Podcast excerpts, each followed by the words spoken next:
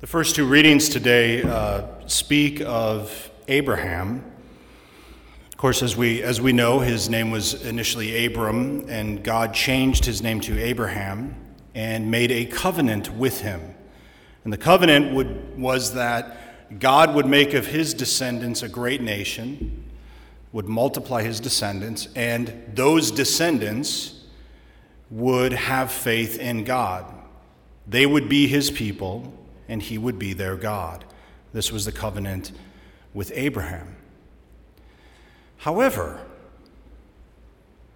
and, and this is what God promised Abraham you're going to have all these descendants.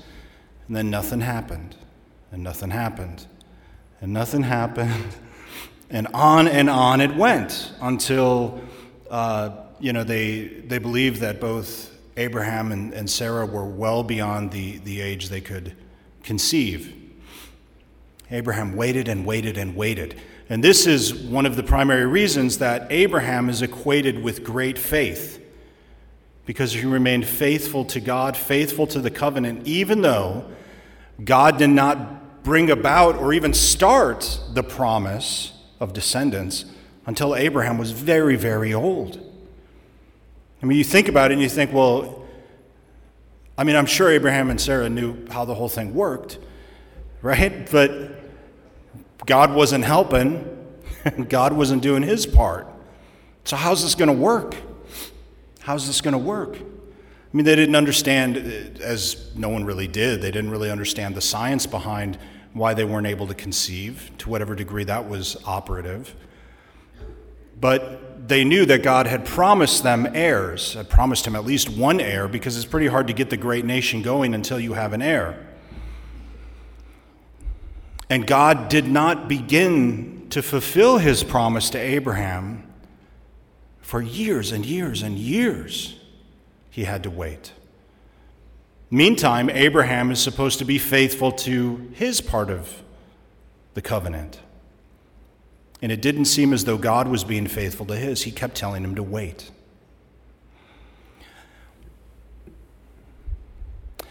I believe it was St. Teresa who said to God one day when she was miffed at him,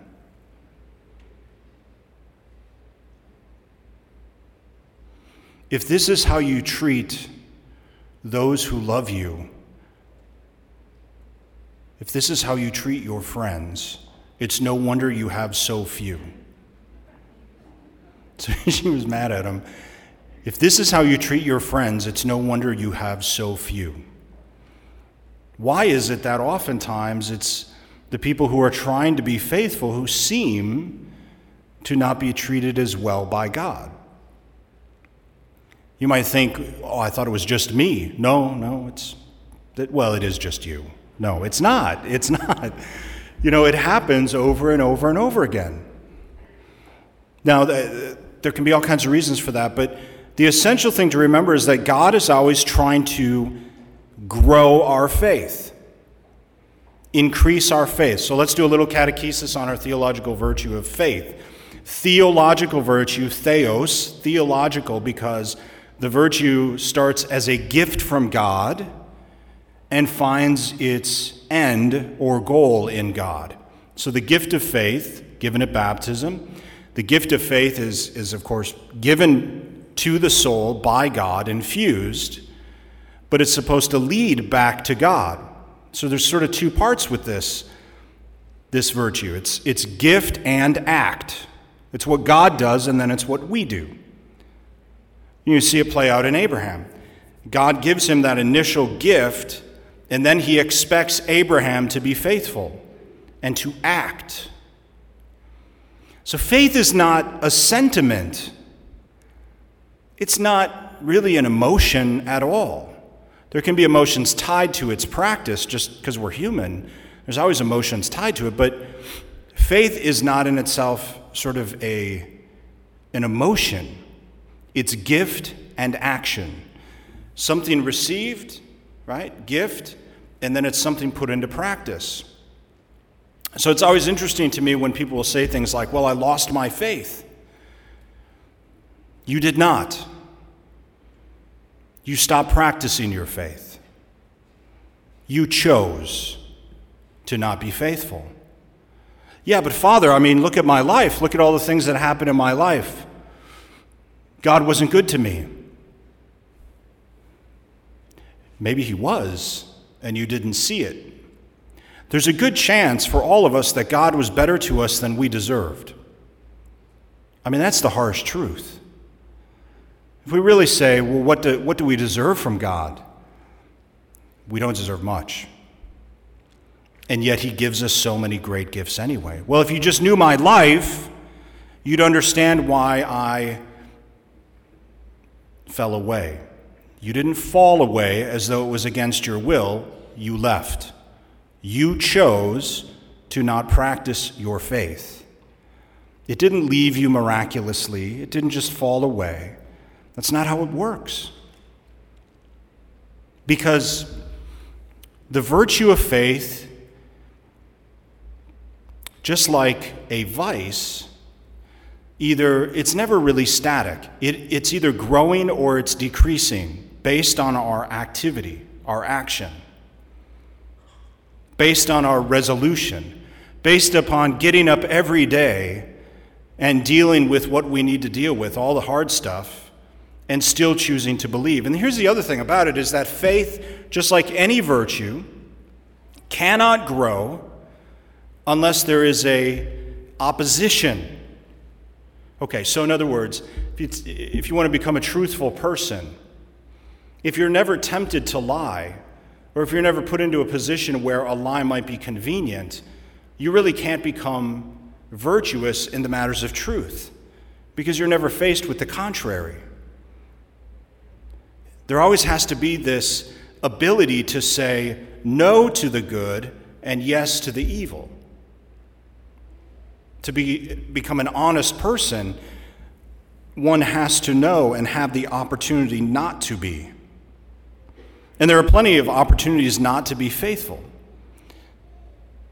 So, faith is a gift from God that He is real, He is true, and it's also an assent, a yes, to everything that has been revealed about Him and by Him. And principally, we, we know that there are two pillars of divine revelation sacred scripture and sacred tradition. And so the church helps to mediate that which God has declared. It's not the church when we talk about issues of faith, matters of faith, the church doesn't create them. The faith hands them on, or the church hands them on. You might say, well, Father, it's difficult to be faithful. I mean, my relationship with the church. Church is just a, an assistance to faith. We should never have faith in the church faith in the church. I mean, I, I, understand the colloquialism of saying that, but technically speaking, one does not have faith in the church. One does not have faith in their priest or their bishop or their pope because faith's end or goal is God alone. One should only have faith in God. And it doesn't mean, you know, we don't say other things like, well, I wish the church were better than it is. Me too. I wish my priest were better than he is. Me too. Um, yeah, I mean, it's true. You know, none of us are ever going to be totally satisfied with, with any of these things. But the church is there to assist us in faith, principally through the sacraments, through the sanctification that we find, the grace we find through the sacraments, which, which help us. And the priest is just here to help you as well to the best that he can. If you, ha- if you end up liking your priest, that's great. If you don't, yeah, just give it time. You'll get another one.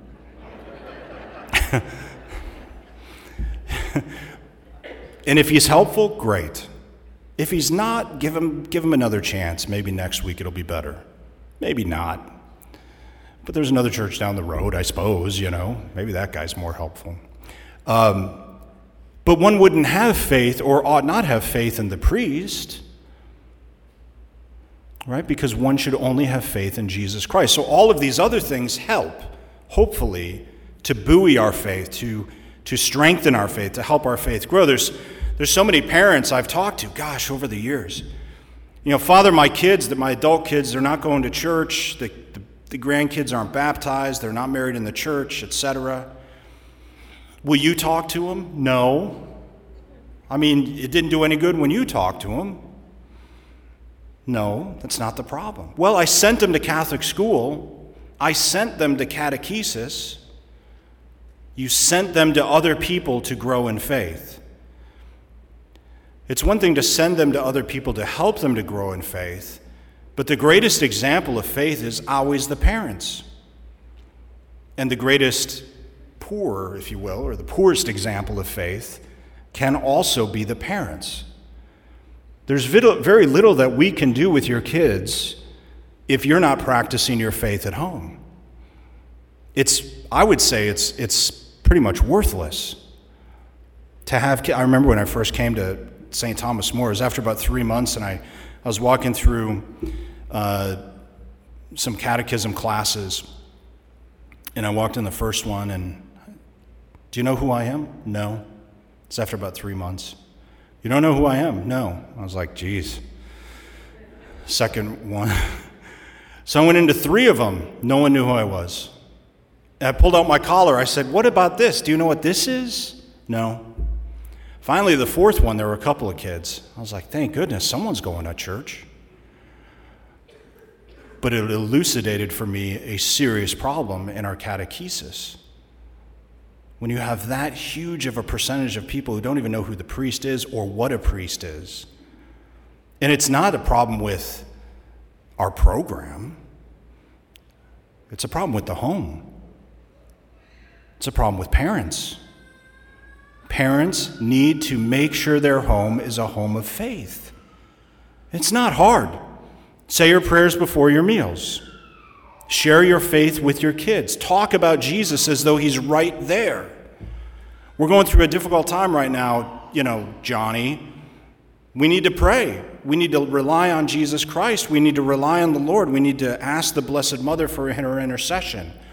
Talk as though it's actually real. I mean, if we believe it's real, we should talk as though it is, and we should share it. You know, fathers, share with your kids why you believe. Why is that hard? Just to say, I'm not trying to admonish you. Well, I guess I am. A little bit. But it, it, it needn't be that difficult. Dad, why do you believe? Why should I believe? Why are you sending me to catechesis if you don't ever talk about Jesus? Why does he matter to you? You don't even have to say a lot. You can just say, you know what? We've, I've always been Catholic and I love the Lord. I just love the Lord. Well, can you tell, tell me more about him? Well, you might be able to tell him a few stories. I'm telling you that your ability to do that in even just a couple of instances is worth more than an entire year of catechetical programming. Because fathers and mothers, no one has more influence over your kids than you do. No one. And so I want to encourage you in that, right? I mean, obviously, Abraham and Sarah, and we remember the Holy Family, Joseph and Mary. There's a reason why God the Father desired for his son to be born into a family and for it to happen in this fashion salvation. Because he wanted to also model for us what was important, what is important. You don't have to be perfect, parents. You do not have to be perfect. You don't have to always be right. You don't have to always know the answers. You just have to share your heart. Why does God matter? Why does He matter to you? And why should He matter to your kids? You need to be able to answer that question.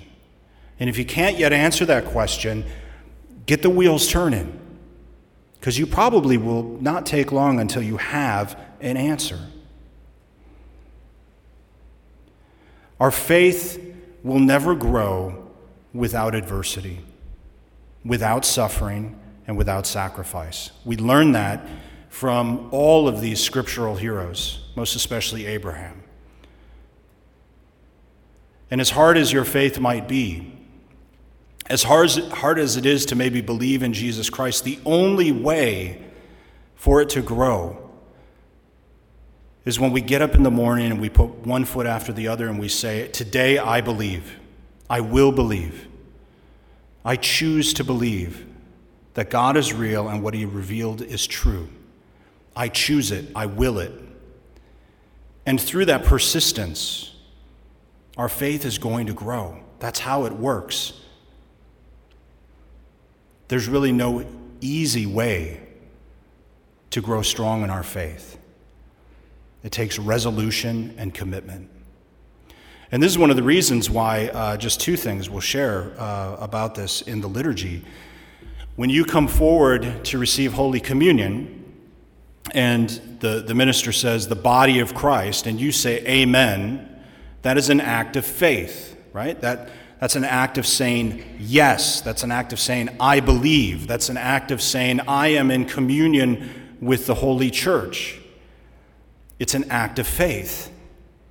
And as we're going to do here in just a couple of seconds, you know, why do we do the profession of faith every single Sunday Mass? We could shave at least two minutes off the Mass and get to the football pregame so much sooner. yes, I've thought about that. But it's mandatory, with, with the exception of some other ritual things. It's mandatory because it's important for us to make these statements of faith. I do believe. I choose to believe. It doesn't just miraculously happen.